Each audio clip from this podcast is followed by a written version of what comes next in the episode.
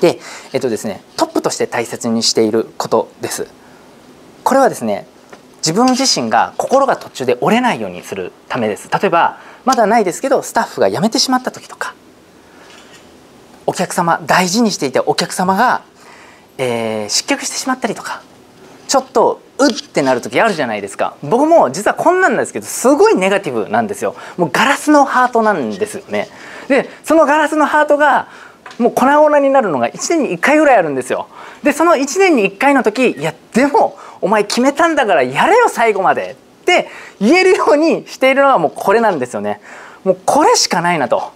えっとですねまずやりたいことやワクワクすることを必ずやります。その売り上げは上がるけどやりたいことじゃないことだったらもうやらないです。他のやりたいことで売り上げが上がることになった時に足かせにしかならないと思うので。なのでやりたいことやワクワクする道を選びます。はい。だと常に自分が正しいとは思わないで常に試作だと考えています。やっぱ今度こういうマニュアルを作ってここのルール変更しますってなった時に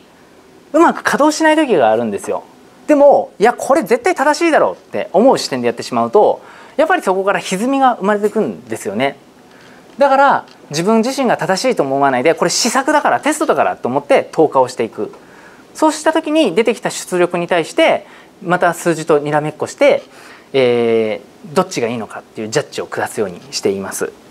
あと自分より経験が多い人の意見を鵜呑みにしないです。で自分自身よりも経験が多い人の意見イコール正解だとは思ってないんですよ。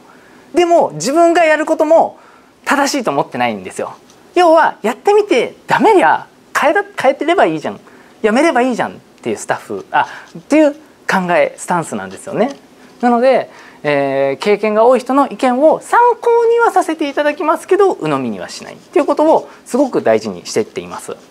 あと周りの意見に振り回されないでスタッフとお客様のことを、えー、真ん中に置いたものを常に作り続けます。あの誰かに評価されたいっていう思いってあると思うんですよ。僕ももうめちゃめちゃ承認欲求が強いのであなたに会えてよかったって言われるともうめっちゃ嬉しいんですよね。もうご飯3杯いけますみたいな言葉なんですよ。僕からするとそれ。もう。なのでそのただその評価ってえっとですね目の前の人だけでいいかなと思ってるんですよね。やっぱりこうやってセミナーをやらせてもらったりとかちょっとブログで強いこと書いたりするとなかなかこう手痛い意見をご意見をこういただくんですよ。メッセージとか、あのツイッターとか、まあ、ブロックっていう形だったりだとか、まあ、ブロックは優しいですよね傷つけないので。でその時にあこう言われたからじゃあこういう考えにしなきゃいけないって思ってしまうとやっぱり人の意見で生きていく形になってしまうんですよね。大事なのは自分がこっちじゃないかなって舵を切ってそれを試作してあやっぱこれだったって思うことじゃないかなと思ってるのでこれを自分ルールでやってってます。これはですね独立して2014年の1月に会社を辞めてよし行く行くぞって法人化した段階からまあこんな感じで考えてやっていっています。